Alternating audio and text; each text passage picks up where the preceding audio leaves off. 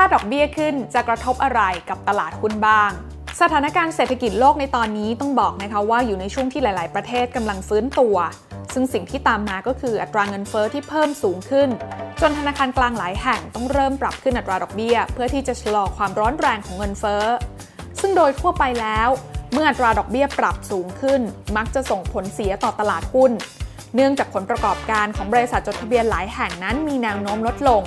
จากต้นทุนทางการเงินที่ปรับตัวเพิ่มขึ้น หรือในมุมมองของการประเมินมูลค่า การคำนวณ valuation จากการคิดลดกระแสเงินสดในอนาคตของบริษัทนะคะ ก็จะได้รับผลกระทบเช่นเดียวกันค่ะเพราะเมื่ออัตราดอกเบี้ยปรับตัวเพิ่มขึ้น ก็จะทำให้อัตราคิดลดนั้น ปรับตัวเพิ่มขึ้นตามด้วย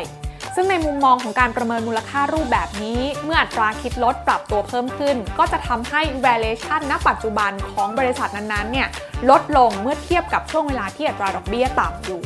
ดังนั้นจึงไม่น่าแปลกใจนะคะว่านักลงทุนหลาย ๆ คนนั้นเริ่มมีความกังวลค่ะว่า ในภาวะหรือบรรยากาศที่อัตราดอกเบี้ยกำลังจะเป็นขาขึ้นนั้น อาจจะทำให้มูลค่าของหุ้นหรือกิจการที่ตัวเองถืออยู่นั้นลดลงไป แต่รู้หรือไม่คะว่า หลายครั้งที่อัตราดอกเบี้ยปรับขึ้น ราคาหุ้นก็ไม่ได้ปรับตัวลดลงเสมอไปทำไมดอกเบี้ยขึ้น แล้วหุ้นไม่จำเป็นต้องลง ลงทุนแมนจะเล่าให้ฟัง และนี่คือลงทุนแมนจะเล่าให้ฟัง สนับสนุนโดยแอป b ล็อกดิอยากได้ไอเดียใหม่ๆ ลองใช้ Blockdit ย้อน step กลับไปก่อนการขึ้นอัตราดอกเบี้ยนะคะ ปัจจัยหนึ่งค่ะที่เป็นตัวเร่งบังคับให้อัตราดอกเบี้ยนั้นต้องปรับตัวขึ้นเนี่ยก็มาจากเรื่องของเงินเฟ้อนะคะ ซึ่งเงินเฟ้อช่วงเวลาที่ผ่านมาที่ปรับตัวขึ้นมาอย่างรุนแรงทั่วโลกนั้น ดูย้อนลงไปแล้วเนี่ยก็มาจากสาเหตุหลักๆ 2 ประเด็นด้วยกัน ประเด็นแรกคือความต้องการซื้อสินค้าและบริการเพิ่มขึ้น หรือที่เรียกว่า demand pull inflation ความต้องการใช้จ่ายของผู้บริโภคที่อัดอั้นมานานในช่วงล็อกดาวน์อันเนื่องมาจากโควิด -19 เมื่อรวมกับการที่หลายประเทศนั้นอัดฉีดงบประมาณหนักๆ แจกจ่ายเงินให้แก่ผู้บริโภคเพื่อที่จะนำมาจับจ่ายใช้สอยสำหรับกระตุ้นเศรษฐกิจ ก็ทำให้แรงซื้อของผู้บริโภคนั้นเพิ่มขึ้นอย่างมากในช่วงที่ผ่านมาค่ะ ส่วนประเด็นที่2นะคะก็คือต้นทุนการผลิตที่เพิ่มขึ้น หรือที่เรียกว่า cost push inflation หนึ่งในต้นทุนการผลิตที่สำคัญของหลายอุตสาหกรรม ก็คือต้นทุนด้านพลังงาน ซึ่งนับจากต้นปีจนถึงวันนี้นะคะ ราคาพลังงานโดยเฉพาะราคาน้ำมันดิบ Brent และ WTI ก็ปรับตัวเพิ่มขึ้นมามากกว่า 40%แล้ว ส่วนหนึ่งก็เกิดจากการที่ประเทศผู้ส่งออกน้ำมันรายใหญ่ พยายามจำกัดปริมาณการผลิต และความต้องการน้ำมันก็เพิ่มสูงขึ้นจากเศรษฐกิจที่กำลังฟื้นตัว นี่ยังไม่รวมถึงการที่โควิด -19 ส่งผลทำให้การขนส่งต่างๆ ต้องประสบปัญหาชะงงักงันไปนะคะอย่างกรณีต้นทุนการขนส่งสินค้าทางเรือที่สูงขึ้นจากค่าระวางเรือที่พุ่งขึ้น จนทำให้ราคาสินค้าต่างๆ โดยเฉพาะวัตถุดิบ และสินค้านำเข้าจากต่างประเทศนั้นปรับตัวสูงขึ้น ซึ่งสถานการณ์ต่างๆ ที่ว่ามานี้ ทำให้อัตราเงินเฟ้อทั่วโลกเร่งตัวสูงขึ้นอย่างรวดเร็ว ในทางเศรษฐศาสตร์นั้นนะคะ การเร่งตัวของเงินเฟ้อขึ้นที่เร็วเกินไป จะส่งผลเสียหายต่อเศรษฐกิจ เนื่องจาก 3 ประเด็นนี้ค่ะประเด็นแรกก็คือทำให้อำนาจซื้อหรือกำลังซื้อที่อยู่ในมือประชาชนเนี่ยมีมูลค่าน้อยลงไปอย่างมาก ส่วนมุมที่2เนี่ยนะคะมองในมุมของผู้ประกอบการเองก็จะวางแผนธุรกิจได้ยากมากขึ้น เพราะว่าต้นทุนการผลิตนั้นปรับตัวสูงขึ้น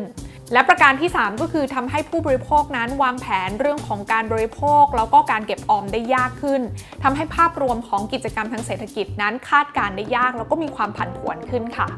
ดังนั้นนะคะหลายธนาคารกลางนั้นจึงเลือกที่จะใช้ยาแรงเพื่อที่จะตัดไฟตั้งแต่ต้นลม แล้วยาแรงนั้นคืออะไร ก็ต้องบอกว่าคือการตัดสินใจปรับขึ้นอัตราดอกเบี้ยนโยบาย เพื่อลดความร้อนแรงของเศรษฐกิจ และฉุดให้เงินเฟ้อนั้นชะลอตัวลง ซึ่งการปรับขึ้นดอกเบี้ยนโยบายนั้นก็คือการส่งสัญญาณนะคะว่าอัตราดอกเบี้ยในตลาดการเงิน ไม่ว่าจะเป็นอัตราดอกเบี้ยเงินฝากและเงินกู้ จะมีการปรับเพิ่มขึ้นตามไปด้วยในค้าของอัตราดอกเบี้ยเงินฝากเมื่อเพิ่มสูงขึ้นเนี่ยก็แน่นอนว่าเป็นการจูงใจให้คนนั้นนำเงินไปฝากมากกว่าที่จะเอาออกมาจับจ่ายใช้สอย ในขณะที่ขาของอัตราดอกเบี้ยเงินกู้ที่เพิ่มขึ้น ก็จะทำให้คนนั้นขาดแรงจูงใจ ที่จะไปกู้เงินมาเพื่อที่จะใช้จ่ายหรือว่าบริโภคนะคะ อีกด้านหนึ่งค่ะ เศรษฐกิจที่ชะลอความร้อนแรงลงจากการขึ้นดอกเบี้ย ก็จะทำให้หลายบริษัทนั้นอาจจะค้าขายได้ลำบากขึ้น จนส่งผลทำให้รายได้และกำไรของบริษัทลดลง เมื่อรวมกับการที่บริษัทไหนมีเงินกู้ยืมมากๆ หรือมีแผนที่จะกู้เงินในอนาคต ก็จะทำให้ต้นทุนทางการเงินนั้นสูงขึ้น และก็จะมากระทบกับกำไรของบริษัท เช่นกัน นอกจากนี้เมื่อมารวมกับมุมมองด้านการประเมินมูลค่าหรือว่า valuation ด้วยวิธีคิดลดกระแสเงินสดจากเงินในอนาคตนะคะ ก็จะพบว่าเมื่ออัตราดอกเบี้ยนั้นปรับตัวเพิ่มขึ้น อัตราคิดลดนั้นก็จะปรับตัวเพิ่มขึ้นด้วยทำให้เวลาที่ discount cash flow เหล่านั้นกลับมาเป็นมูลค่าปัจจุบันเนี่ยจะทำให้มูลค่าของหุ้นหรือกิจการนั้นๆ มีมูลค่าน้อยลง ที่เล่ามาให้ฟังทั้งหมดนี้เนี่ยนะคะ ก็คือรากฐานสำคัญค่ะว่าทำไมเวลาที่ดอกเบี้ยจะปรับตัวเป็นขาขึ้นนั้น ตลาดหุ้นถึงมีความกังวล แล้วก็ส่วนใหญ่ปรับตัวลดลง แต่มันไม่ได้เป็นแบบนั้นเสมอไปนะคะถ้าเราย้อนมาดูสถิติในอดีตเนี่ยจะพบว่ามีหลายครั้งเหมือนกันที่อัตราดอกเบี้ยปรับตัวเป็นขาขึ้น แล้วตลาดหุ้นหรือราคาหุ้นก็ไม่ได้ปรับตัวลดลงตาม ยกตัวอย่างเช่น ต้นปี 1994 อัตราดอกเบี้ยเฟดนั้นอยู่ที่ 3.35%ในเวลานั้น ดัชนี S&P 500 อยู่ที่ 470 จุด ต้นปี 2001 อัตราดอกเบี้ยเฟดนั้นปรับตัวขึ้นมาอยู่ที่ 6%แต่ดัชนี S&P 500 ก็ปรับตัวขึ้นมาอยู่ที่ระดับ 1,300 จุด กลางปี 2003 อัตราดอกเบี้ยเฟดนั้นปรับตัวลงมาอยู่ที่ 1%ดัชนี S&P 500 อยู่ที่ 970 จุด ในขณะที่กลางปี 2006 อัตราดอกเบี้ยเฟดนั้นปรับตัวขึ้นมาอยู่ที่ 5.25%ในเวลานั้นดัชนีหุ้น S&P 500 ก็ปรับตัวขึ้นมาอยู่ที่ 1,250 จุด ปลายปี 2008 ค่ะ อัตราดอกเบี้ยเฟดนั้นอยู่ที่ 0.25%ในเวลานั้นดัชนี S&P 500 อยู่ที่ 890 จุด และปลายปี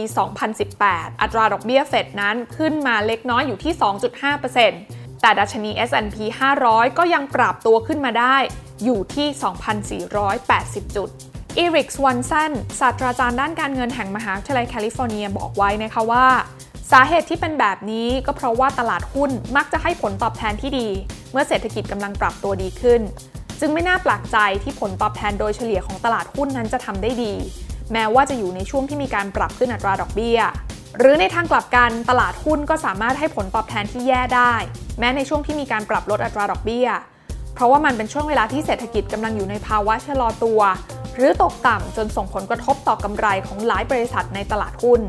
พูดง่ายๆ ก็คือการจะมองทิศทางของตลาดนั้น ยังมีอีกหลายปัจจัยนอกเหนือจากการเปลี่ยนแปลงของอัตราดอกเบี้ย ที่จะส่งผลต่อการเคลื่อนไหวของทิศทาง ราคาหุ้น หรือว่าตลาดหุ้นค่ะ ซึ่งปัจจัยเหล่านั้นมีอะไรบ้างลองมาดูกันค่ะ